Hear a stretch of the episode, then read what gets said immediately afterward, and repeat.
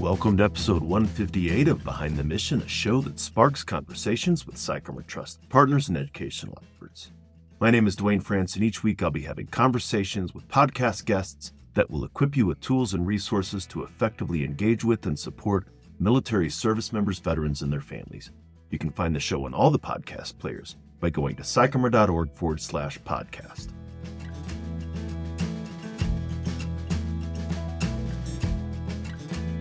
Thanks again for joining us on Behind the Mission. Our work and mission are supported by generous partnerships and sponsors who also believe that education changes lives.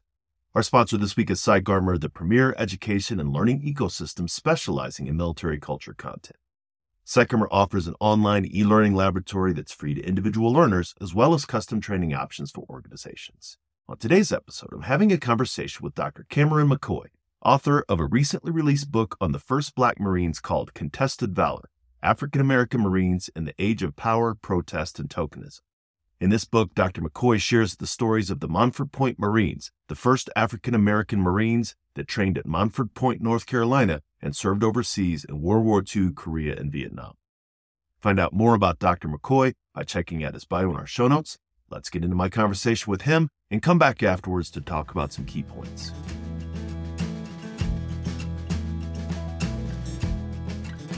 Cameron, thanks for taking the time to share your work with the audience. I'm looking forward to talking about your book about the Montford Point Marines. But before we get into that, I'd like for you to share a bit about yourself and why this subject is such a passion for you.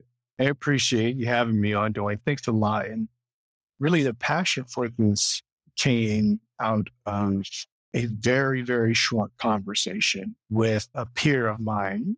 We were both second lieutenants running the trails at the basic school in Quantico, Virginia in August. It wasn't hot or humid at all. So just a nice nature trail. But we went up to a signpost and had all the directional signs for places, you know, Tarawa, Guadalcanal, Iwo Jima, all the things that are pretty synonymous with Marine Corps lore. And Montford Point was on there.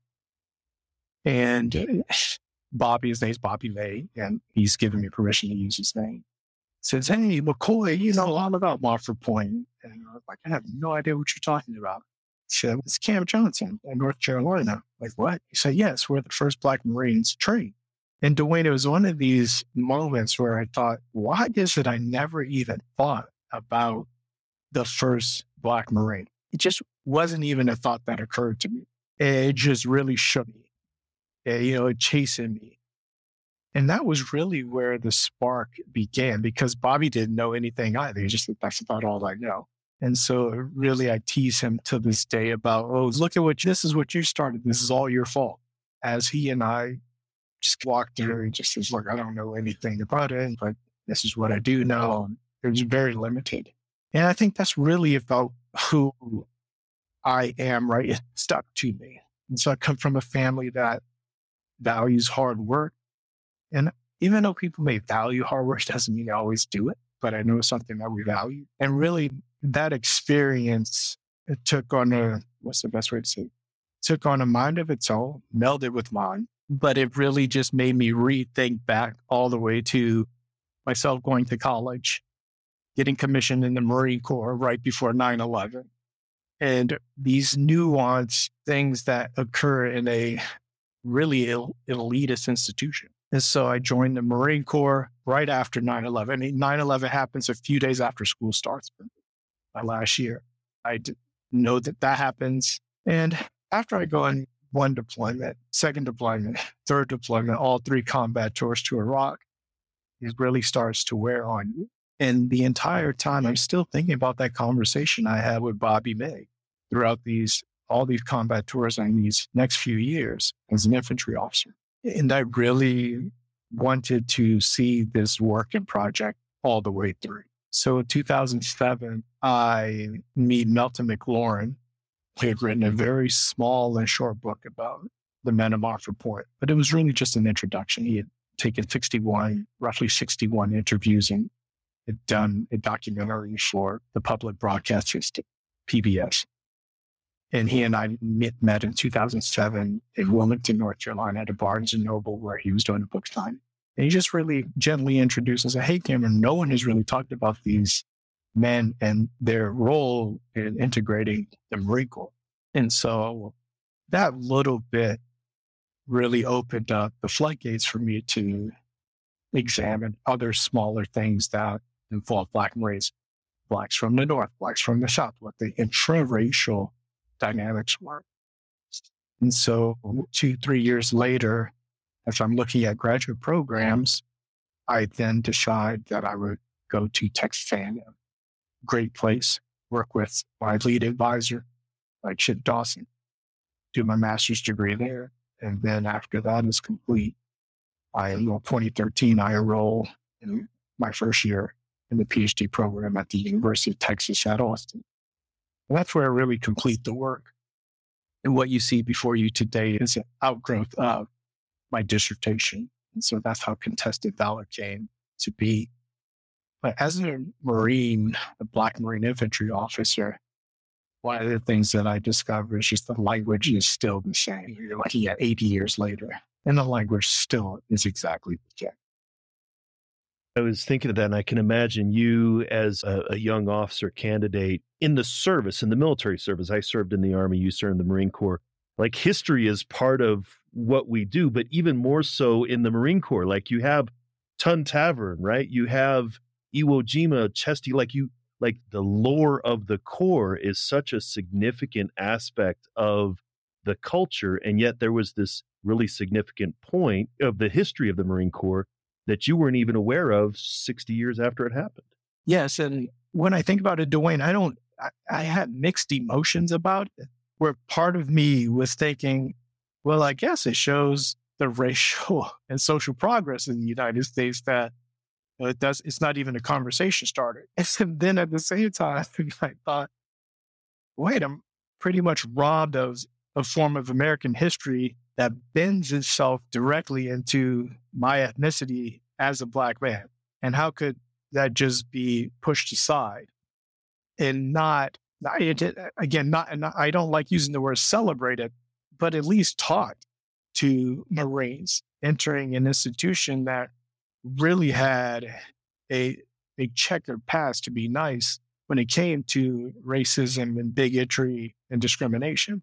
It really just was a lot of mixed emotions. And even today, when asked what I think about it, I don't have a strong sense either way. My goal was to enlighten people about something that seemed to be underrepresented. And at points, it felt to me that was deliberately erased and minimized. And so I knew that this was a story that was critical to the Marine Corps' legend, its future, as well as a portion of its officer corps that would need to know this information as they move forward and whose shoulders that they stood on. Yeah, I can absolutely see that. And and again, sharing this story and the importance of this story eh, very critical. Um, as a veteran and and maybe a student of history, I had heard of the Montford Point Marines, but the story of these Marines isn't widely known, even within military circles, as you mentioned. What are some of the things that you wish people would know about these men? And they volunteered to serve a country that was not accepting of them at the time that they were serving. One thing that I wish people knew is that Black men did serve as Marines in World War II.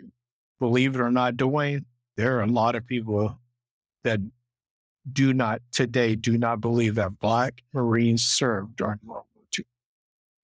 And for me, that's the first point. It's just understanding that that these men are members of the greatest generation, as Tom Brokaw named them and that they had a significant role in developing a generation that was born out of the depression. So that's the one thing that I want people to know that they are listed among the great men that most people look back to and like to turn back to what they deem as this golden era of heroism, of valor, of bravery, and that these men were dead center in that conversation. You know, it's an it's an interesting concept because again, it, yes, if you think about that, but also almost by not telling their story, we're excluding these men from the rightful valor that is theirs. Absolutely. And, and, so, for people who may not be familiar with the story of the Montford Point Marines, what can you tell us about how it came about and what these men went through as they were starting their training? They end up the the very first Montford Pointer comes in, is entered, and who is registered on the books. Again, and I'm going to make some distinctions here. Who comes through the gates, is registered on the books as the first Montford Pointer is Howard Perry. So he's the very first one to don the Marine Corps uniform. All right. So I need to make sure I set this straight. All right. Alfred Masters and George O. Thompson are the first Black Marines to raise their arm to the square and take the oath of enlistment. So it was Alfred Masters and then George O. Thompson. So Alfred Masters is credited as the very first Black Marine to raise his arm to the square and take the oath. I, I want to make sure that that's very clear. And that, that occurs June 1st. And this comes right after President Roosevelt in 1941, summer 1941, decides that he is going to desegregate the federal industries. And he does that through Executive Order 8802. So that's really what breaks the door down and allows these men to serve in the United States Marine Corps.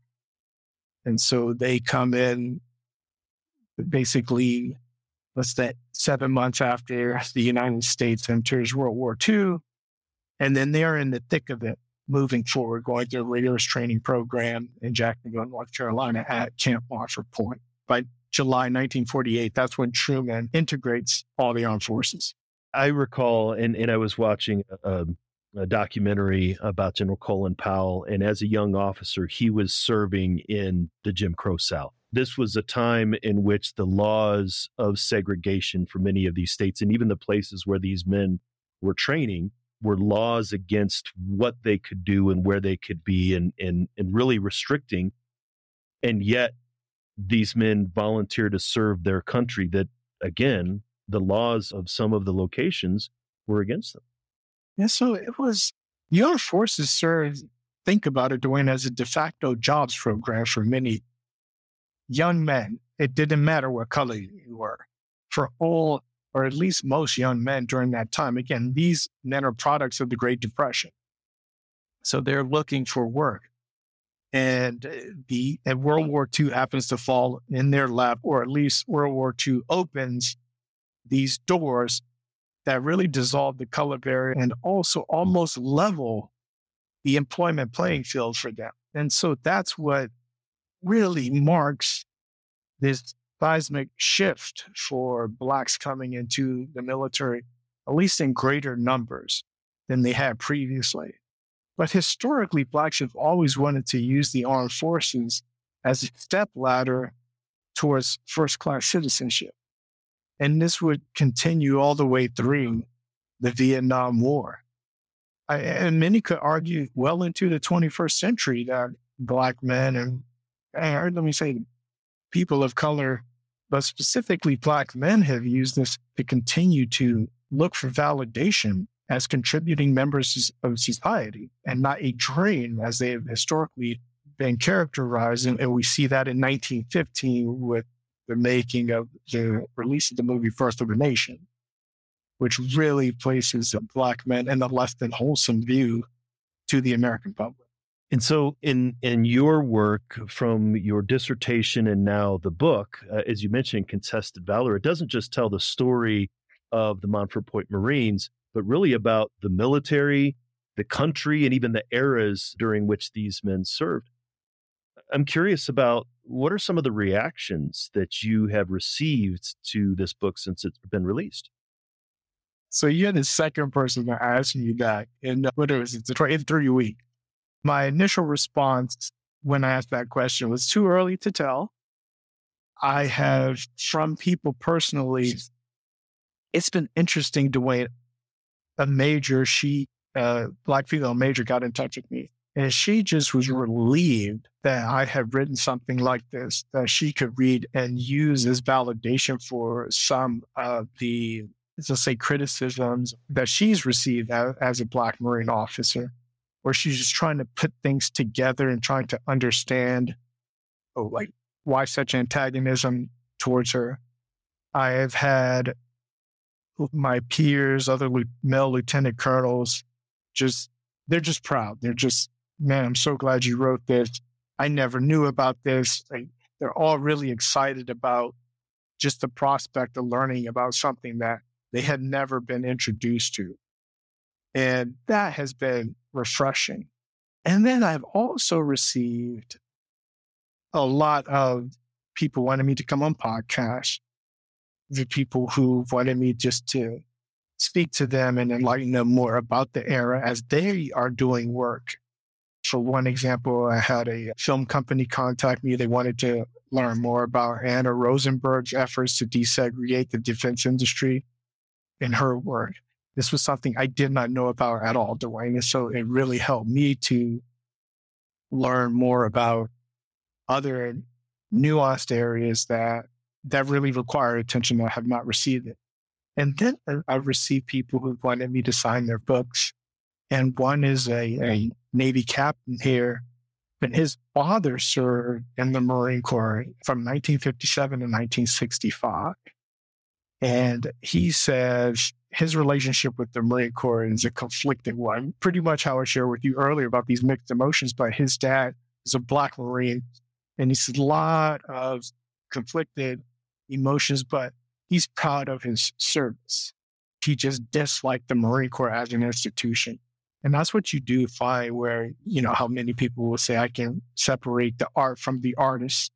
And I think that's what happens to a lot of people. And he told me, this Navy captain told me that it wasn't until he started reflecting on his own service in the Navy that he fully appreciated his dad's nuanced perspective. It became less of a contradiction than just simply an odd symmetry for him. So he, and he goes on to say that just despite its systemic racism, the Marine Corps gave his father opportunities that he otherwise would not have had growing up as a poor black kid in upstate New York.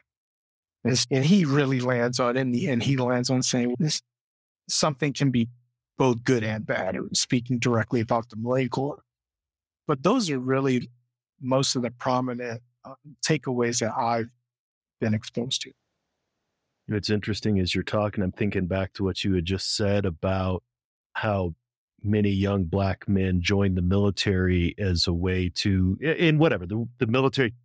I was tired of sleeping in my dad's basement, right? How do I get out? How do I move on? It is a way to move forward with something. And then I think, even with this idea of it's very difficult to see yourself in higher ranks if there are not people that look like you or, or are of your community. But then what you're talking about is that's also retroactive is if you don't see yourself in history, if you don't know the history that led to you being at that point, you can be just as untethered as someone who doesn't see people like you in positions of authority. I, at first, when you first said that about seeing someone, and when I see them, I feel like I can achieve it. I normally push back at that. I'll tell you why, Duane, but let me go back to what you said just now. Like I like the how you use the word tethered where I just, at first, I didn't feel that I was tethered to anything. And then once I discovered it, like you said, I felt I was tethered to the history of the Marines of Montford Point. One of the things I typically, maybe it's just because people don't like my response to this. When it comes to representation, I am still learning my way through the, if I can't see it, does that mean that I can't achieve it? And the only reason, and I can only talk to my singular experience, Duane, before I pinned on Lieutenant Colonel, I had only seen one black Lieutenant Colonel. And I didn't even think about, oh, I can do that. Mm-hmm. I just, if you stick, you know how this is. If you stick around long enough and you don't get in trouble, you're going to get the pulse in all the right places. exactly.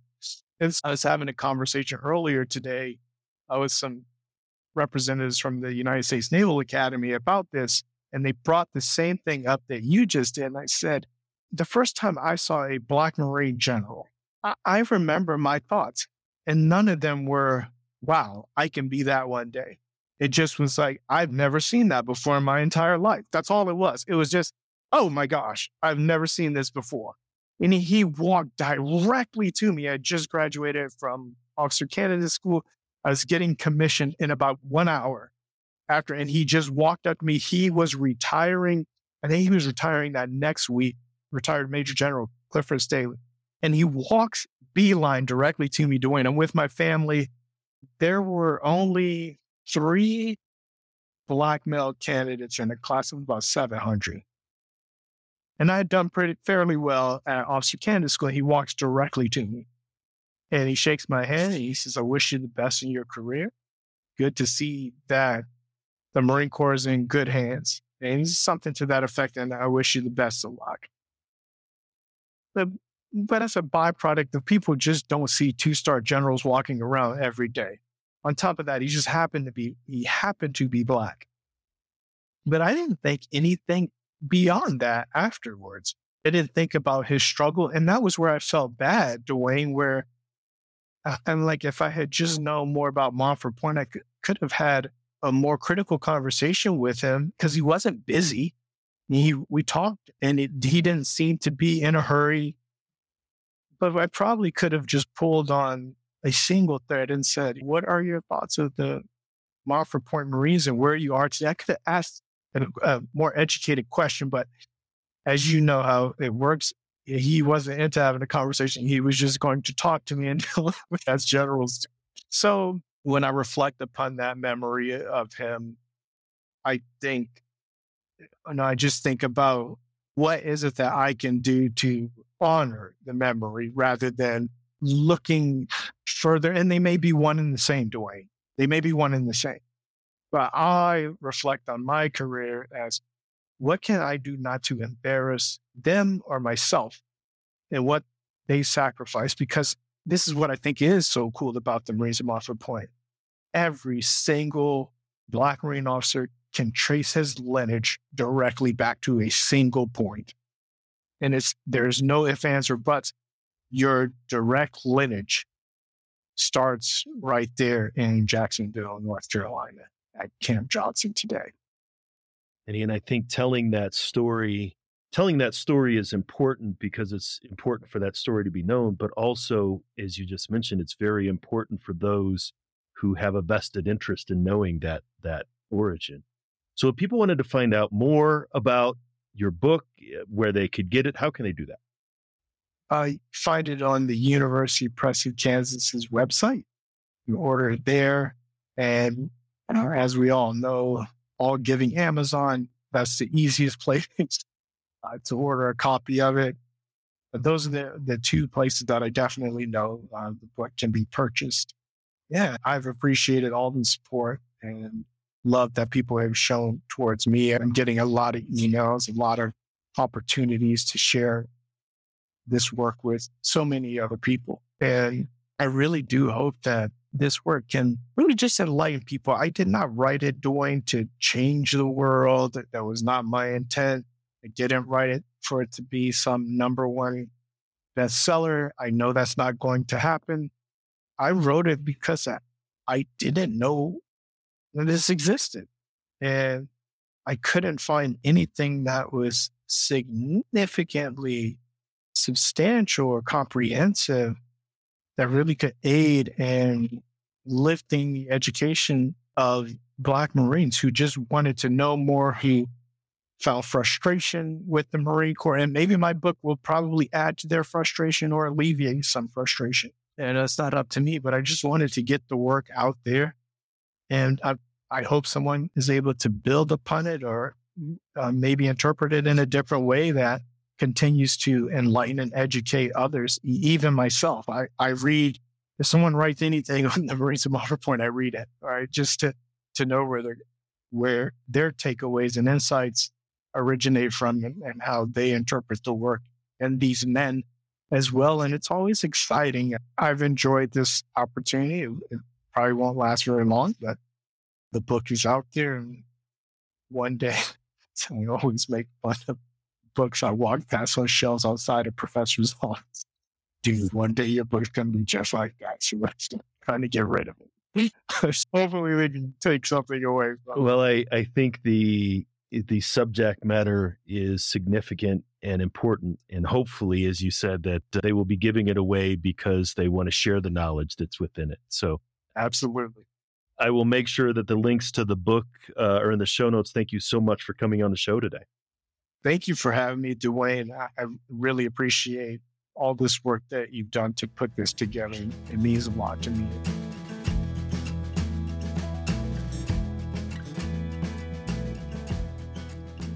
Once again, we would like to thank this week's sponsor, PsychArmor. PsychArmor is the premier education learning ecosystem specializing in military culture content. PsychArmor offers an online e learning laboratory that's free to individual learners, as well as custom training options for organizations. I'm glad to have been able to share this conversation with Dr. McCoy. Maybe, like me, you have many more questions. If so, check out the book, which is linked in the show notes. One thing that struck me about our conversation was how Dr. McCoy shared his opinion on representation of people of color in positions of authority. For him, when he saw another black officer, he never thought, I can do that. But contrast that with his reaction of hearing of the first black Marines. He immediately thought, How did I not know about that? There are a number of different ways that barriers can be broken for those who have historically been marginalized and kept out of opportunities. This can happen as individuals as well as within cultures. It is often a point of pride for the entire family when someone is the first in their family to graduate from college or obtain an advanced degree. But there is a breaking down of the barrier of getting in the door, which is what the Montford Point Marines did, then there is the barrier of representation in positions of authority, the glass ceiling effect. For Dr. McCoy, the ceiling didn't seem to be the problem, but the story of how black men faced hardships, including and not least institutionalized racism within the Marine Corps and legislated racism in the form of Jim Crow laws, seemed to have resonated with him. One is a potential future that he and others can achieve. The other is a lost history that could have given him a connection to a lineage that has long-standing meaning and that is the gift that he has given to the rest of us. So I hope you appreciated this conversation with Dr. McCoy. If you did, we'd appreciate hearing from you. If you do have some feedback, let us know. Drop a review in your podcast player of choice. Send us an email at info at psycharmor.org.